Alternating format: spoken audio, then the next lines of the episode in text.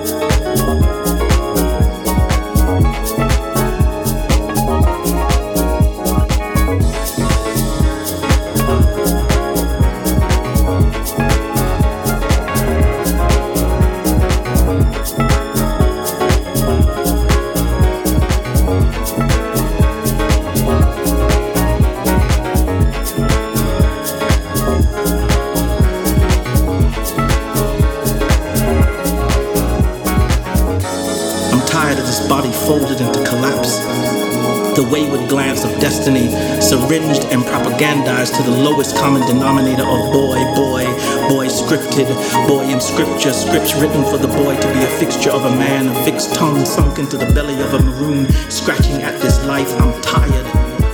I'm tired of having to bear the wrath the story my skin bears without a choice.